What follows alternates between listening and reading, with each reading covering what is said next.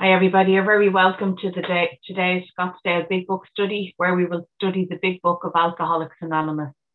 Today is a Saturday, February the 4th, and my name is Audrey Ann, and I'm a recovered compulsive overeater from County Meath in Ireland, and I'll be your host for today's study. The co-hosts are Sue L, Tammy M, and Veronica C. If you have any questions during the meeting, please contact either myself or the co-host by private message in the chat function. Please note that the speaker, Harlan G, will be recorded for the duration of the study. However, the question and answer session which follows will not be recorded. I will post the link to the previous week's recording in the chat function. We ask if you could please make sure to keep your microphone on mute at all times during today's study. And also please turn off your video if you are exercising, eating, or if you need to step away from your screen at any time. And I will now turn you over to Harlan. Thanks, Harlan. Thank you, Audrey. Thank you very, very much. I'm just so thrilled to be here. And I feel the pain of some of you who were complaining a little earlier. We're freezing here too. It's not even going to hit 80, it's only going to hit 75. So we're really freezing here too. Uh, no, I feel I feel your pain but the uh, I, am just so grateful. I'm so grateful. Uh, on February 2nd, which was a couple of days ago, I celebrated my 44th year of attending OA meetings. And I'm just very, very grateful to this life giving organization.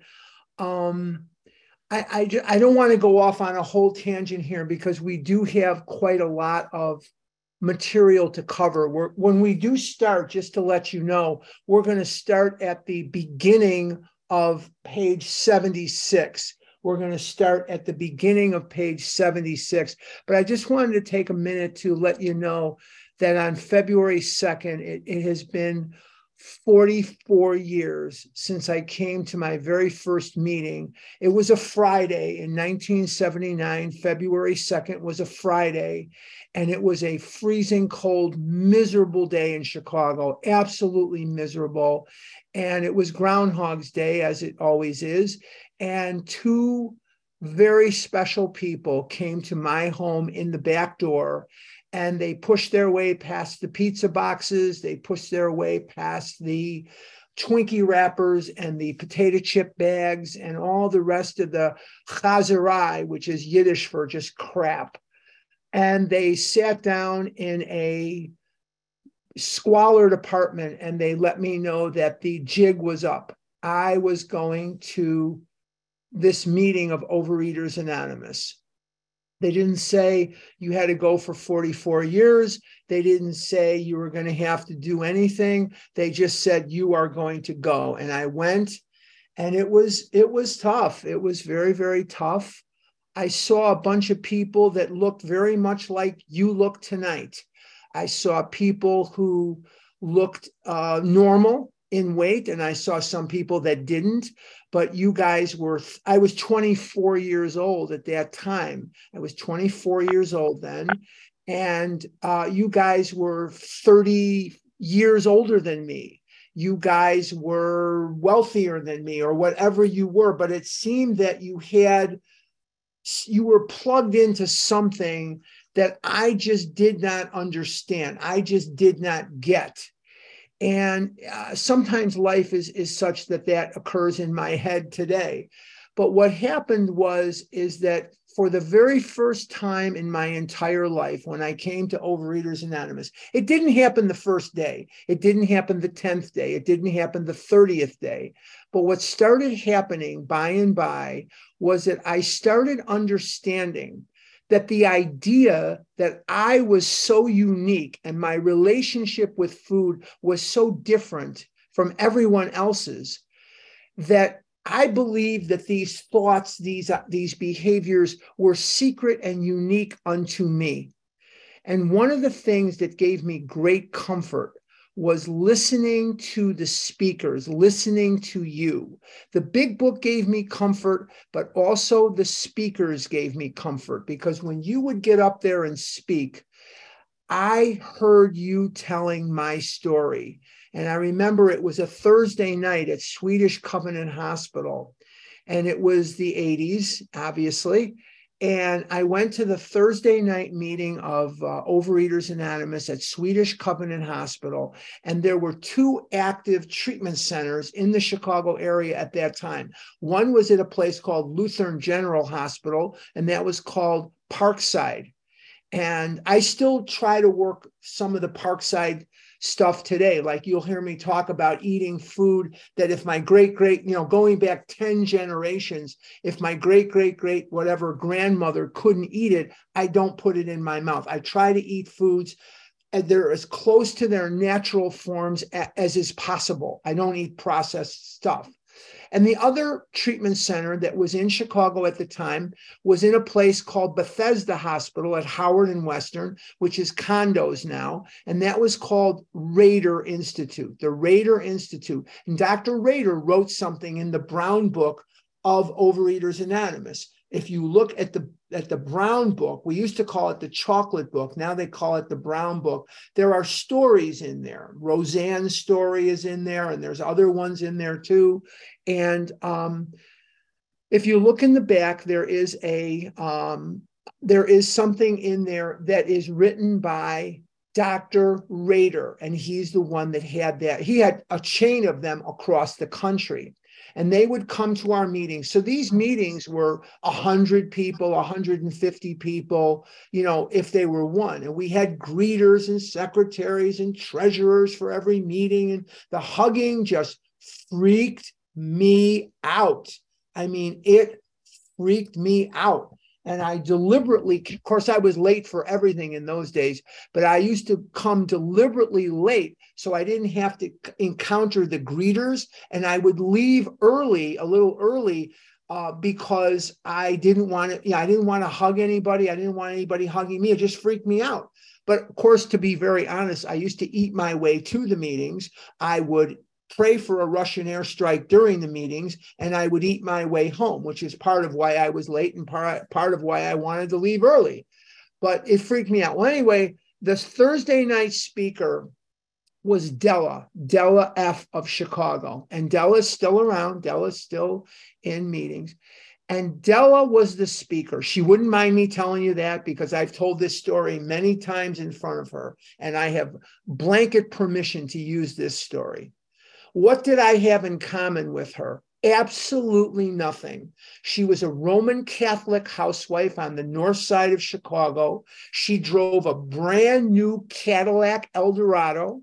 She was she had all the accoutrements of a middle upper middle class housewife in Chicago.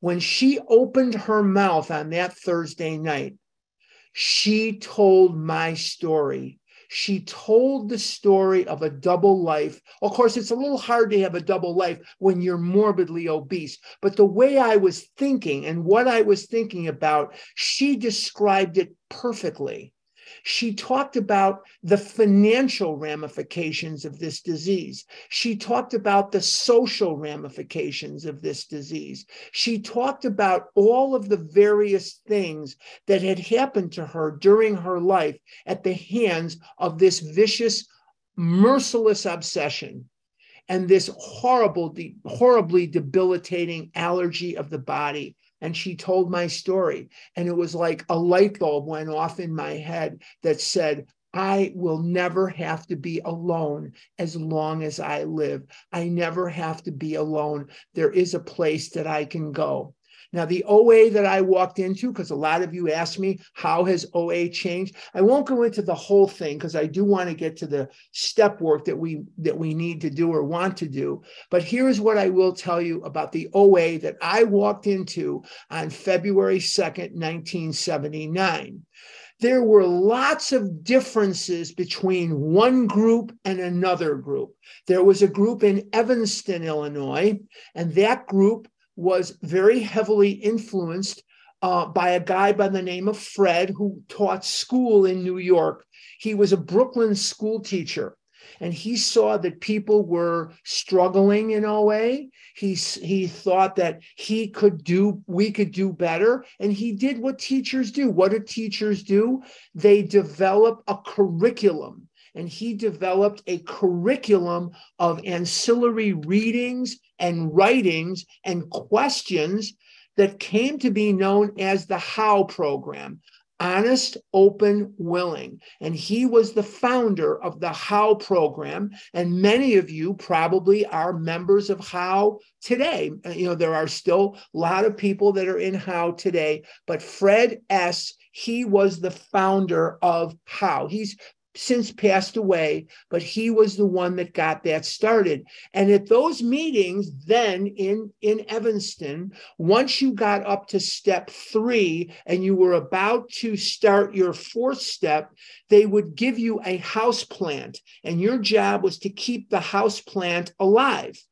And besides that, they would have what's called a stepping up ceremony. And at the stepping up ceremony, what they were stepping you up into as you began your fourth step was sponsorship. Now, that flies in the face of what's in the big book. The big book says very clearly that having had a spiritual awakening as the result of these steps, we tried to carry this message to compulsive overeaters and to practice these principles in all of our affairs. They circumvented nine of the steps and made you a sponsor after step three, and they encouraged you to sponsor people that were in one and two. Now, I appreciate the um, enthusiasm that they had to get you sponsoring. I share that because it clearly says on page 89, you know, uh, nothing ensures immunity like uh, intensive work with other compulsive overeaters. But in order to get you there faster, I wouldn't circumvent nine of 12 steps. I would just move you through a lot faster.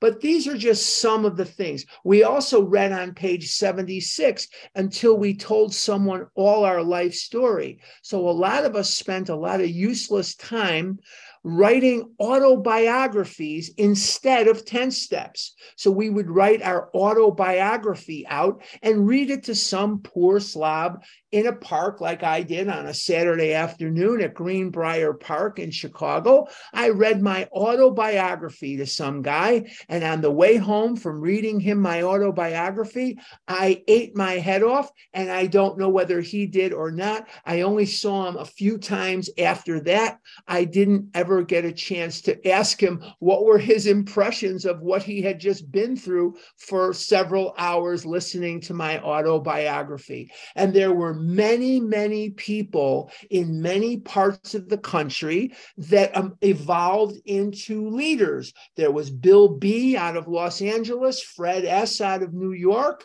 and there was you know a lot of uh, controversy as to whose way was the best and, and everything like that. And the OA that you walk into today, I believe we owe a tremendous debt of gratitude. And this is just my opinion. This is not fact. This is my opinion.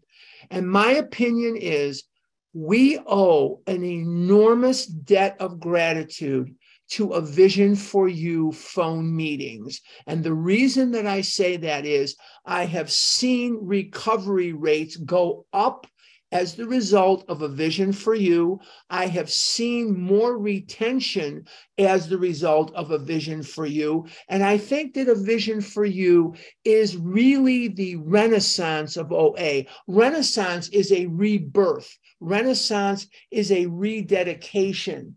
And they are the renaissance, in my opinion, of OA. Because what, what Vision did was they got us back to a very pure, uncut message. And the reason that we need that is the more we vary from that, the worse the recovery rates get. So, a pure, uncut, big book message, in my opinion, for me, is the way to go. And there are many people who don't want to work the program that way. And that's God bless them. That's fine. That is what works best for me. So it's been a long journey. It's been a journey of personal growth.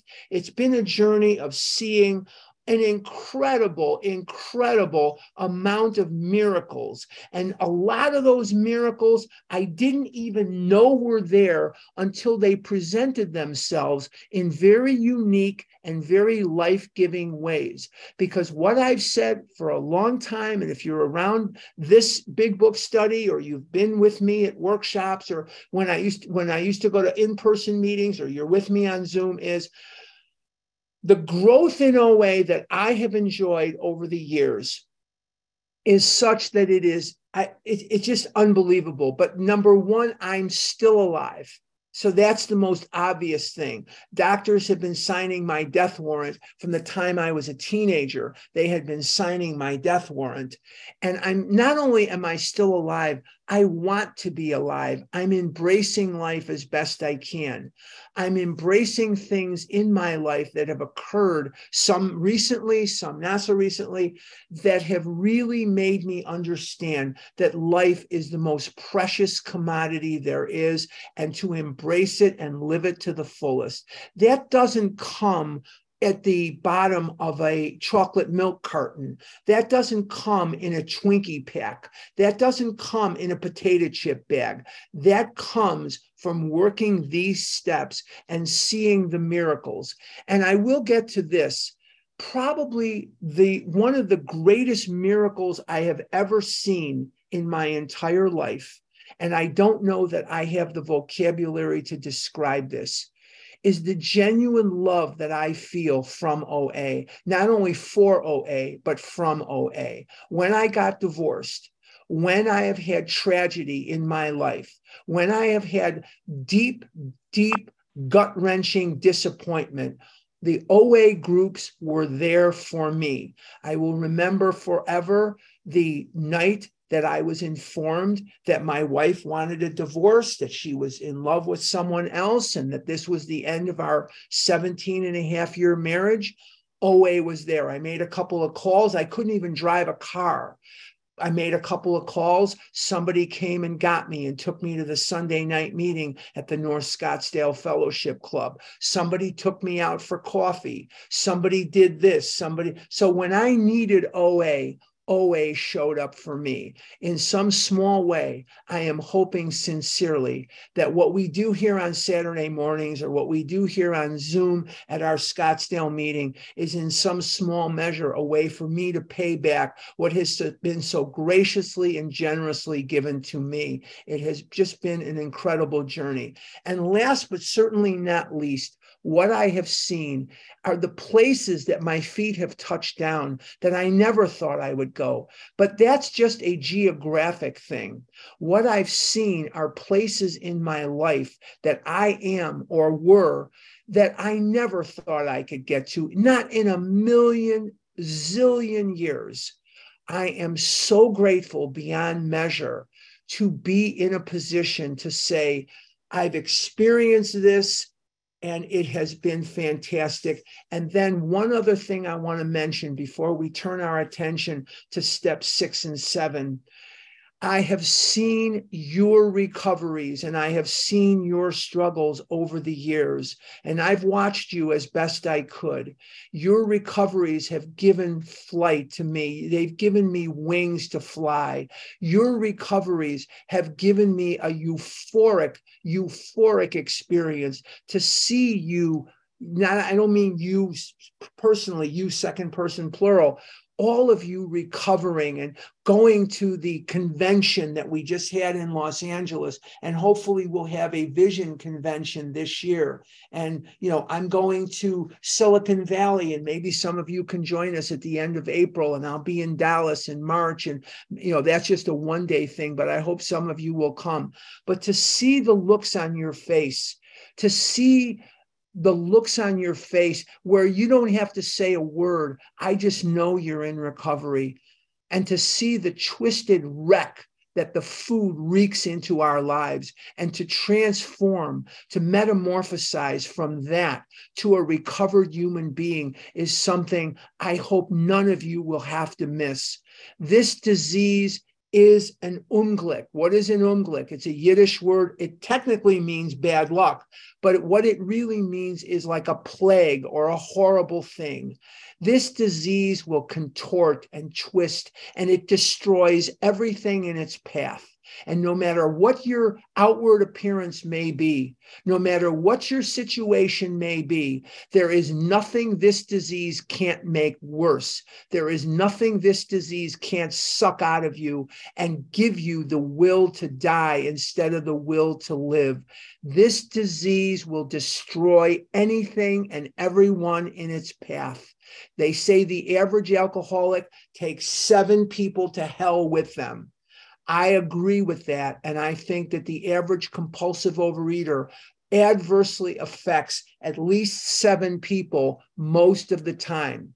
And this recovery will elevate us. This recovery will resurrect us, restore us to a place not just as good as when we came in, but better, infinitely better. If we just keep working the program, those miracles are there for anyone and everyone. There's no one too dumb, too smart, too female, two male, two Catholic, two Protestant, two black, two white, two Jewish. There is no one here that cannot do the work in front of them. And last but not least, what I've seen in OA is I've seen miracles beyond my wildest dreams. That is the title of Roseanne's book but I've seen miracles of resurrection in this program beyond my wildest dreams. And my pleasure, my honor has been to embrace you at conventions, welcome you to our meetings. It's just an incredible, incredible journey. I've said this before and I'll say it again. If I had a pill over here and I could give you this pill, and I could cure your eating disorder, I would not give it to you. I would throw it in the toilet. And the reason that I would throw it in the toilet is I don't want to deny you this journey. I don't care where you are in, in your journey. I don't care whether you're within 30 days of, of beginning or you're here for two, three, four, five, ten years. Hang on, because if you work this program, the best days of your life haven't even dawned yet. The best days of your life are still in front of you. When my dad and I would um, go places together, we would always run into friends of his. He had a lot of friends. And a lot of my dad's friends, not all of them, but a lot of them were people who came out of the concentration camps, mostly Auschwitz, because my dad was from an area of Russia very close to Ukraine and very close to Poland but mostly Auschwitz, but some Dachau, some Bergen-Belsen, some uh, other ones, uh, you know, uh, Treblinka, things like that. But one of the things that they had in common as concentration camp survivors is they would grab my face like this, and they would grab my face and, and they would shake my head and they would say, Live until you die live until you die. And the best advice I could give anyone, if you want to live your life to the fullest, is embrace this program. It is life giving. We all have pain. We all have disappointment. We all have heartbreak. We all have that. We've lost people that we love desperately, and we've had many, many disappointments. But this program is life giving. Work it, embrace it. You never know. And last but not least, before we get to step six, if there's anything I've learned, I learned it in July. Don't ask me what happened to me in July. I learned this in July. Um, but I will tell you this again don't ever discount the possibility of a miracle. Don't discount the possibility of a miracle in your life. And how do you bring those miracles about? Not by eating, but by embracing the work of this program. The work is difficult at times, but the wages are very, very high. I do not want to overeat. I, I am released from that and I am released happily. And if it can happen for me, it can happen for you. I am no different than you. Maybe a little chubbier, maybe a little more immature, maybe a little more silly at times, but I'm no different than you. And I will tell you this the miracles out there are tailor made by God for you. So it's been a long journey, 44 years. And if there's anything I want to say in closing this part of today's big book study, and we're going to get to top of 76, it's thank you, all of you. There's 170 of you on this line right now, 171, as a matter of fact. But there are 171 of you on the line this morning. Thank you so much because if somebody would have told me on that freezing cold February day, so very long ago, when I was 24 years old, walking around in shoes that had holes in the bottom, walking around in the same pair of pants that I couldn't replace, walking around in an old, dirty, filthy, torn t shirt, and going with no coat in the middle of winter, that someday 100 and now it's 172. This is like watching the stock market. If somebody would have said that 171 people would gather together to hear anything I would have to say, I would have told them they were out of their cotton picking mind. But that has come to pass. And if it can happen for me, it can happen for you. All right, let's get to page 76. But thank you all very much. Thank you. I love each and every one of you. Uh, I, I just do. Okay, we have been talking about step five last week. And we talked about the vital importance of step five and what is, why can't we just, well, if God already knows everything, why do we have to tell another person about whatever? Why do we have to tell another person about all this stuff? The reason is because of object, excuse me, objectivity. We need the objectivity of another person because, as it says in the chapter, a solitary self appraisal proved insufficient. So we need that feedback from another person. And if you're doing a fifth step, not doing it, not reading it, but you're the sponsor, you're listening to the fifth step. Your job is to move them through, be an encourager and also relate to them by the two magic words yes, me too. Three magic words. Yes, me too. And don't go into a whole soliloquy, but very concisely tell them how you've had a very similar experience. They are scared. They don't know what you're thinking. They don't know how you're reacting. These are secrets that they have carried around most or all of their life. And they need to know, they need to see you smiling. So, again, move them through, point out patterns be an encourager and give them the magic words, yes, me too. And for the love of God, if you're listening to the fifth step, put your phone away, put your watch, you know, leave it on your wrist, but don't keep checking it. You're going to make people very self conscious. Don't check your watch, don't check your phone. These things will wait. I promise you, they will wait. Okay, top of 76 as promised. It took me a while to get there, but we're here right now. Top of 76, guys. If we can answer to our satisfaction, we then look at step six. Answer what to our satisfaction? On the previous page, it gives me questions. The questions that are on the previous page are during that hour of quiet time that we give people after they have read their fourth step to us. And it's these are the questions. Are the stones properly, uh, is our work solid so far? Are the stones properly in place? Have we skimped on the cement put into the foundation? Have we tried to make mortar without sand? Now, those are pertinent questions. Be on guard, sponsors, for a lot of perfectionism. Perfectionism is something that we have to be on guard on.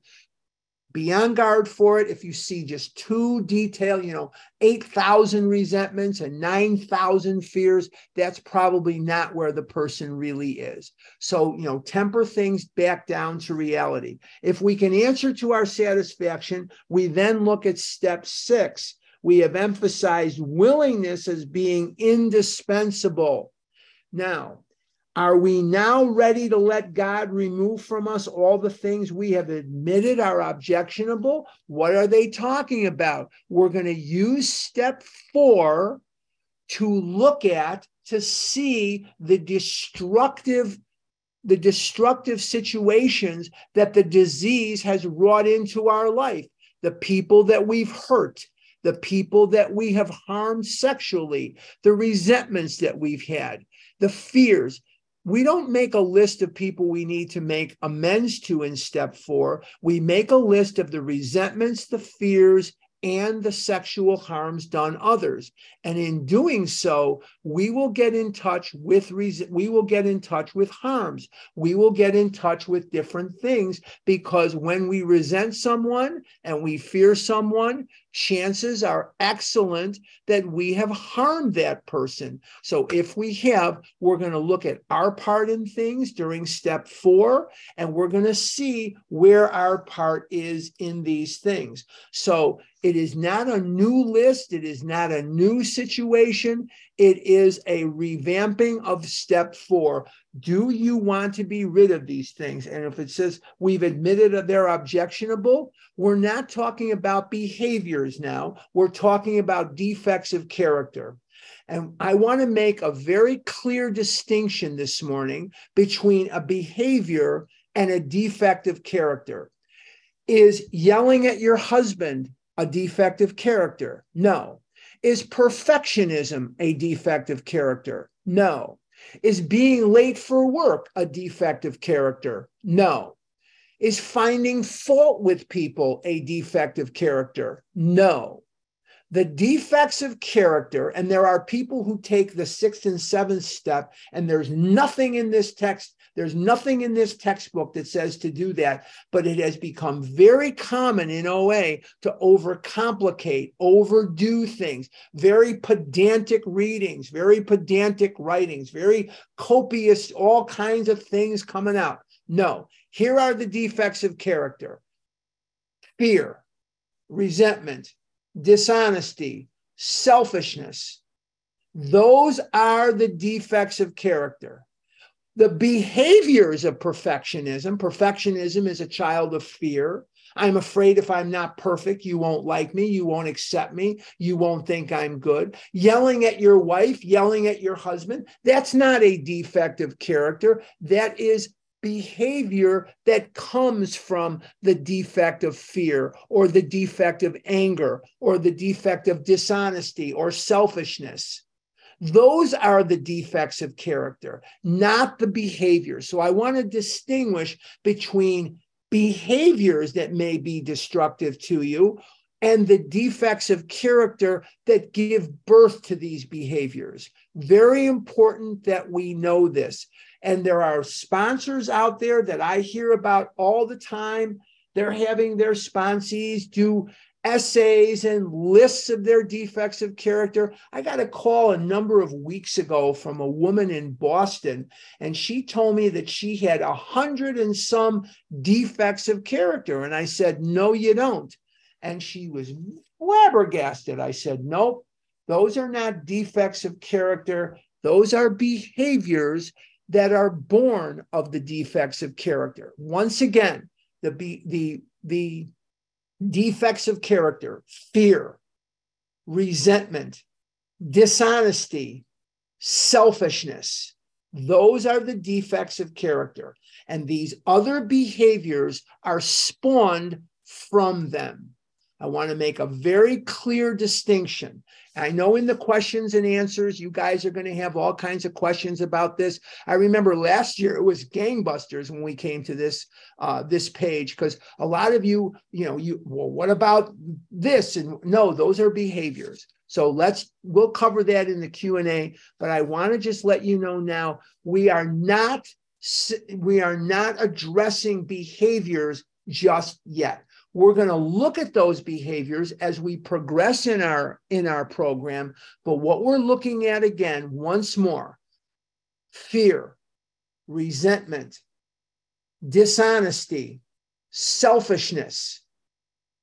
Those are the defects of character. The behaviors spawn from them. Okay. Can we he now take them all? Every one if we still cling to something, we will not let go. We ask God to help us be willing. Why wouldn't somebody want to be rid of dishonesty or selfishness or fear or resentment? Because to one degree or another, these were the arrows in our quiver that helped us survive to get as far as we've gotten. If I can't lie, how am I going to do business? If I can't steal, how am I going to do business? If I can't cheat, how am I going to do business? If I can't lie, how am I going to be in my marriage? What's it going to be like if I can't lie? I'm not saying if your wife comes up and says, Does this dress make me look fat? Yeah, it does. No, I'm not saying that. I'm not saying you say that to somebody. But what I'm saying is, you have to take a good look at these behaviors. You have to take a good look at what's going on here. And then look at the defects, not the behaviors just yet. Okay. So, this is what we're asking God to rid us of. And Bill, the sixth step is 30 seconds. If you're doing your step six and it's taking you longer than 30 seconds, you're probably doing it incorrectly you're probably doing it incorrectly. All that step six is in the big book is you're asking God to be willing to let go of the defects of character. When ready, I've looked at the step four. I've remembered what I talked about in step five. I don't want to repeat this this garbage. I don't want to hurt anyone anymore because ultimately I'm absolutely hurting myself.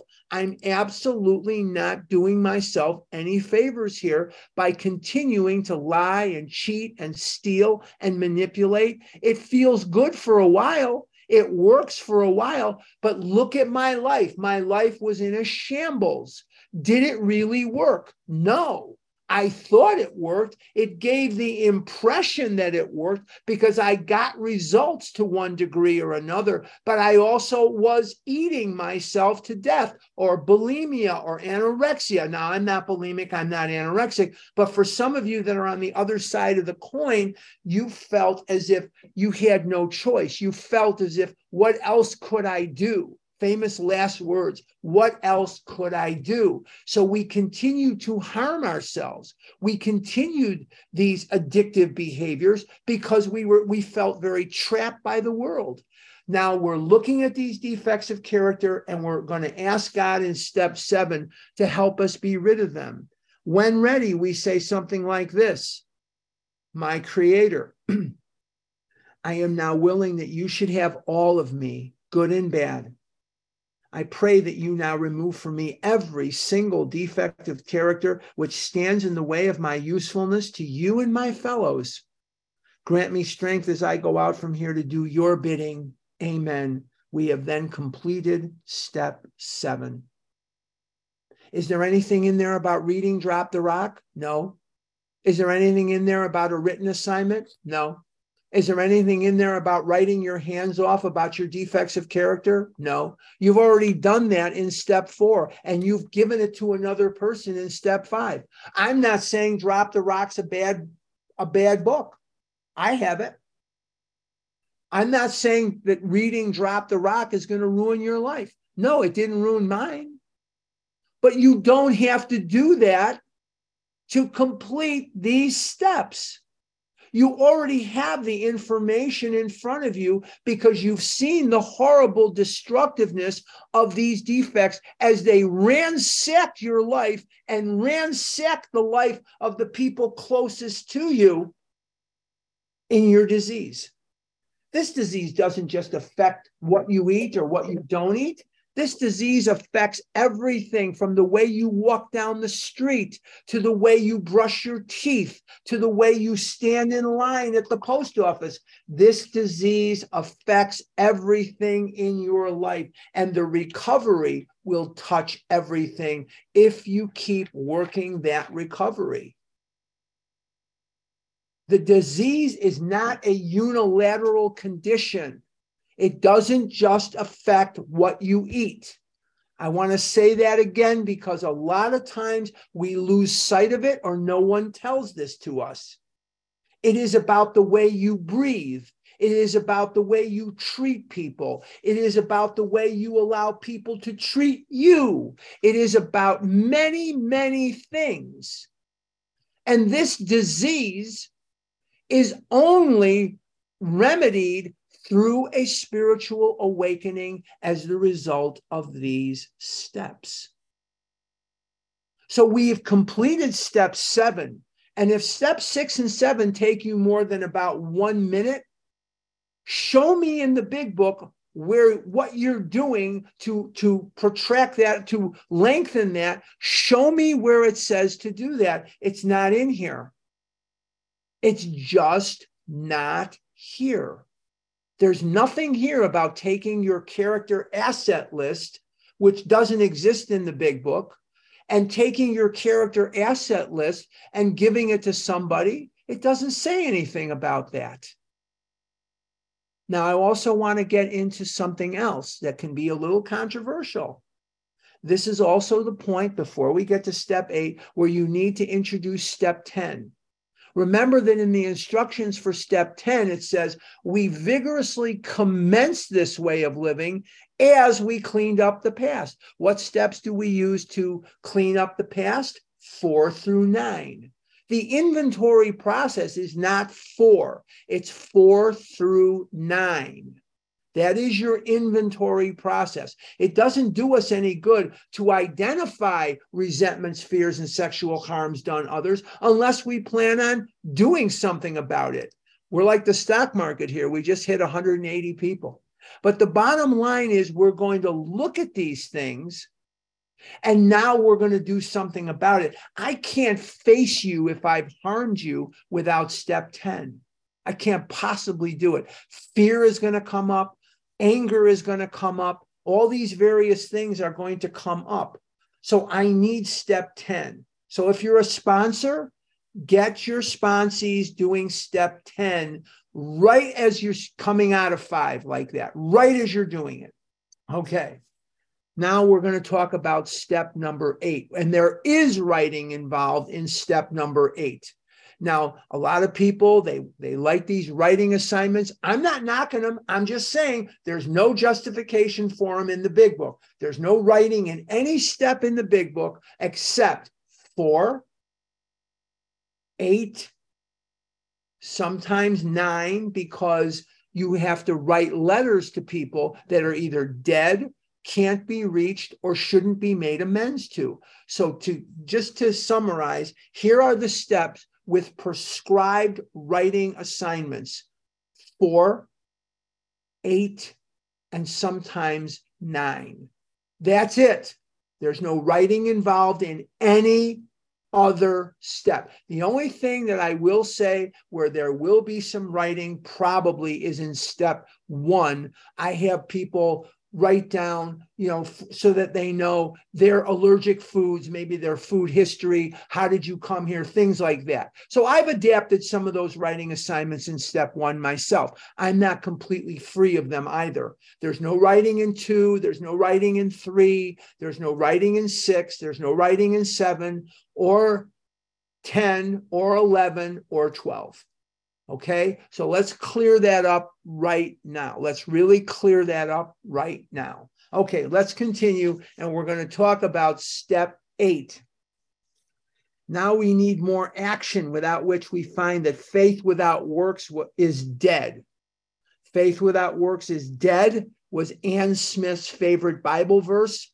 I am not any way, shape, or form versed in the New Testament, but I am led to understand that that comes from the book of James, that this quote is from the book of James. If I'm wrong, you can let me know, but this is my understanding. Let's look at steps eight and nine. We have a list of all persons we had harmed and to whom we are willing to make amends. We made it when we took inventory. And there's another shtick. There's another shtick that we used to do. We used to burn our fourth steps. We would go out and burn them. Don't burn them so quickly. First of all, you might start a freaking fire.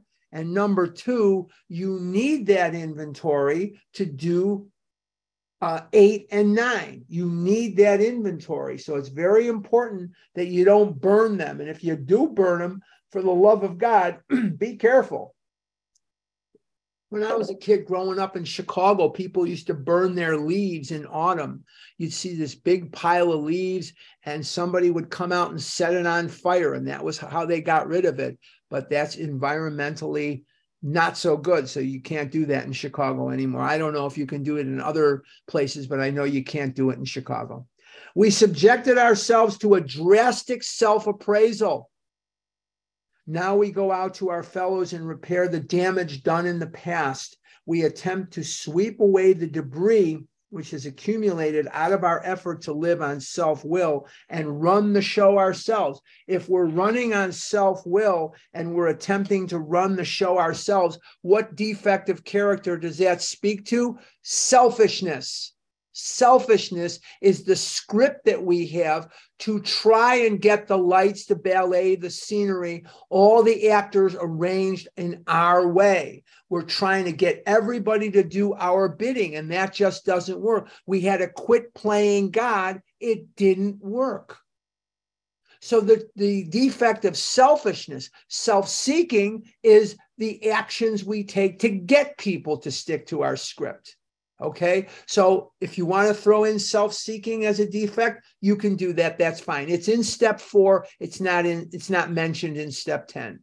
But so we're talking about this selfishness. Selfishness usually leads the procession when the defects of character are, are, are ransacking us because we want everything and everybody to stick to our script. And that's probably not going to happen. And if it does for a while, people see through us and they retaliate seemingly without provocation and they hurt us. And then the resentments and the fears come in. If we haven't the will to do this, we ask until it comes. Remember, it was agreed at the beginning we would go to any lengths for victory over alcohol. Remember on page 58, and it says if you want what we have and you're willing to go to any length to get it, then you're ready to take certain steps. Well, they're calling your cards now. They're calling you out. They're calling you out. Either you are willing to do these things or you are not. And one of the things I am going to have to do, I'm going to have to go back and pay the money back that I took from other people. I am going to have to go face people that I harmed. I am going to have to now go to people that I lied to. And I don't want to do that. I don't want to do that. So I need step 10 so I can process my fear. I can process my resentment about that situation.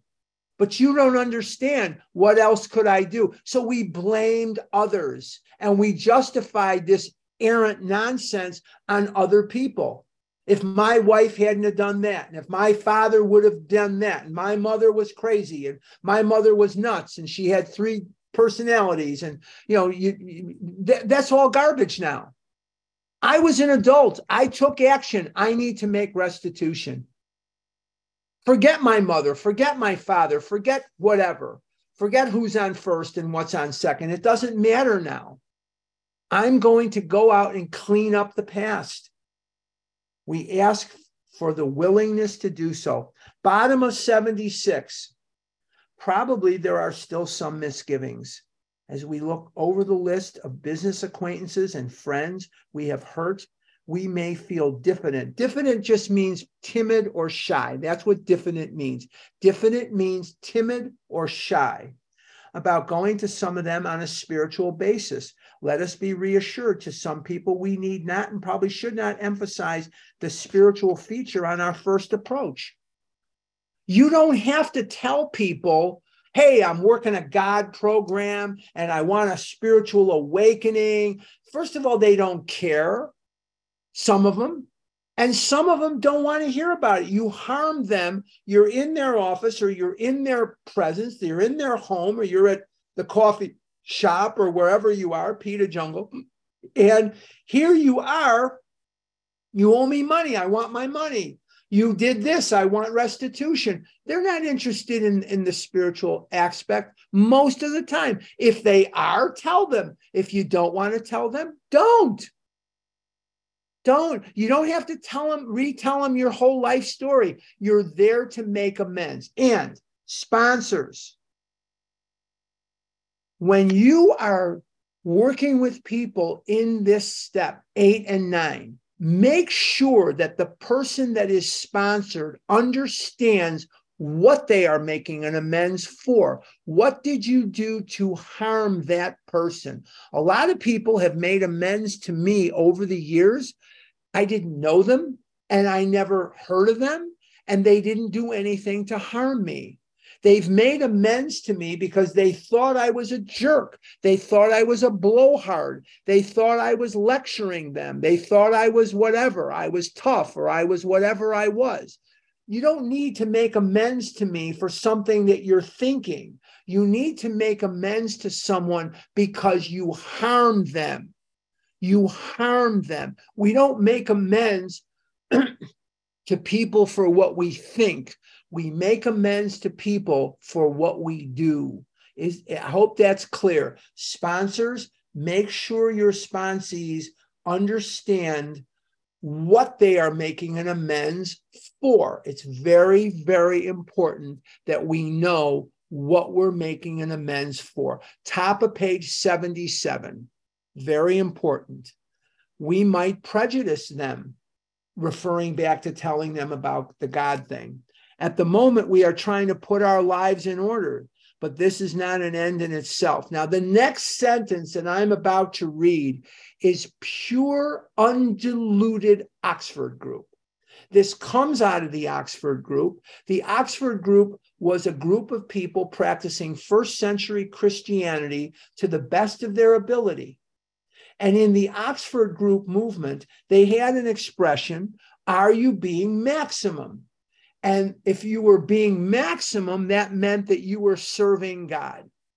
They accused Bill Wilson, especially in 1936 and 1937, of not being maximum because Bill Wilson would say to them when they would pressure him to bring in people from Wall Street instead of the drunks, he said, God has clearly shown me that my work in life is to be there for the drunks. And they'd say, No, you're not being maximum. Bring in the guys from Wall Street. Now, what did the people from Wall Street have that the drunks did not have?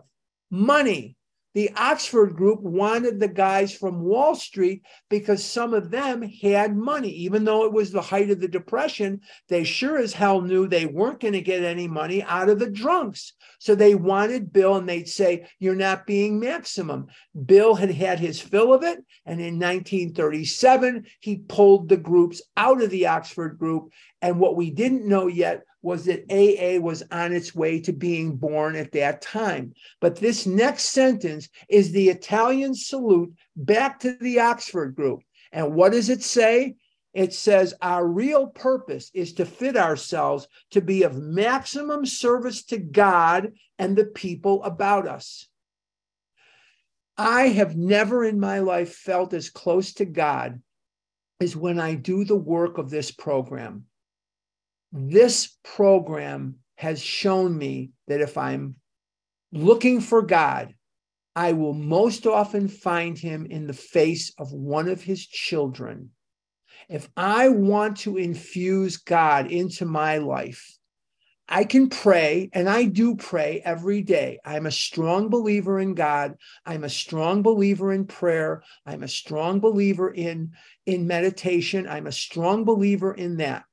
But nothing, and I mean nothing, brings me as close to God as quickly as looking for God in how I can help one of his children. Now, if I make amends, and you're going to hear me talk about some of my amends as we move through next week. We're going to be talking more about step nine. We're going to leave step eight. And next week, I'm going to share things with you about some of the amends that I've made through my life that have brought me infinitely closer to God than I ever thought I could be. But if you're looking for God, and I can't emphasize this enough, maybe you're just getting started and you're having some food thoughts. Maybe you're just getting started and you're having some bulimic thoughts or some anorexic thoughts, or you're just confused and you're frustrated. If you want a quick infusion of God into your life, go help somebody else.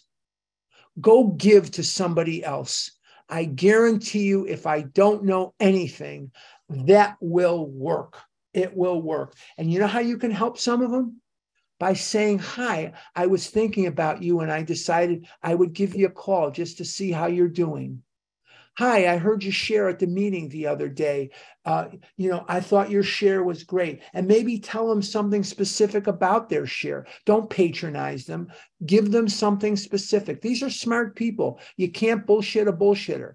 Don't try to throw something past these people. They're not stupid. Give them something specific. Don't patronize them. And the, the other thing that I would say to you that is of the utmost importance is be ready for miracles, but make sure you're doing the work. Make sure you're doing what's necessary to serve God, be of maximum service to God and the people about us. It is one of the most important sentences ever written, and it is in this book. Do not worry about what you're going to get out of this. Do not worry about the return. We are not in the results business. You may call someone who doesn't want to hear from you. You may call someone who tears you down. That's okay. You made the attempt. I've been in phone sales my whole life. Sometimes I have the best of intentions and I get told, I'm not interested. What are you calling me for? I don't want to talk to you. You just go on with your day. Don't take any of it personally. Don't take any of it personally. Just keep going. Very, very important. Let's finish this paragraph. It is seldom wise to approach an individual who still smarts from our injustice to him and announce that we have gone religious. In the prize ring, this would be called leading with the chin. In other words, you're making yourself vulnerable. Why lay ourselves open to being branded fanatics or religious bores? We may kill a future opportunity to carry a beneficial message, but our man is sure to be impressed with a sincere desire to set right the wrong. He is going to be more interested in a demonstration of goodwill than in our talk of spiritual discoveries. What does that mean? He's more interested in you're sorry for what you did, and here's how I'm going to make it right. Is there anything else I can do to make this right? Is there anything else I can do to make this right? And that is what's important. That's what is going to give you recovery. And so um, it's very, very important.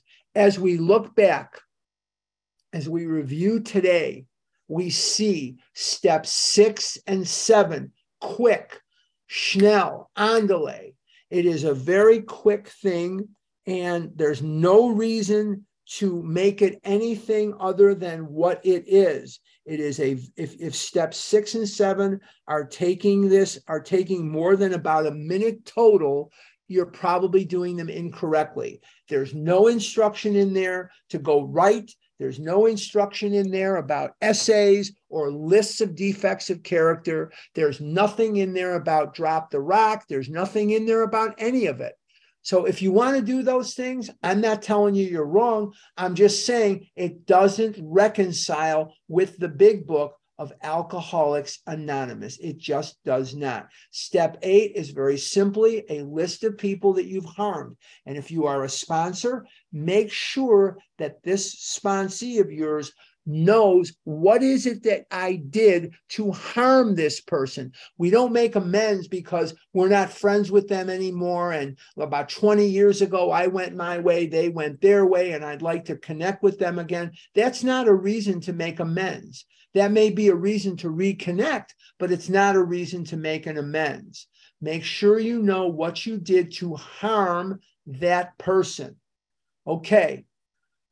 I'm going to give this back, but before I give it back to either Sue or Audrey or I don't know who, uh, I want to just ask you this. Please, please, please, if you asked a question last week, lay back, stay back, let somebody else ask a question. And if you are asking a question, make sure you get to the question and no math. And please, for the love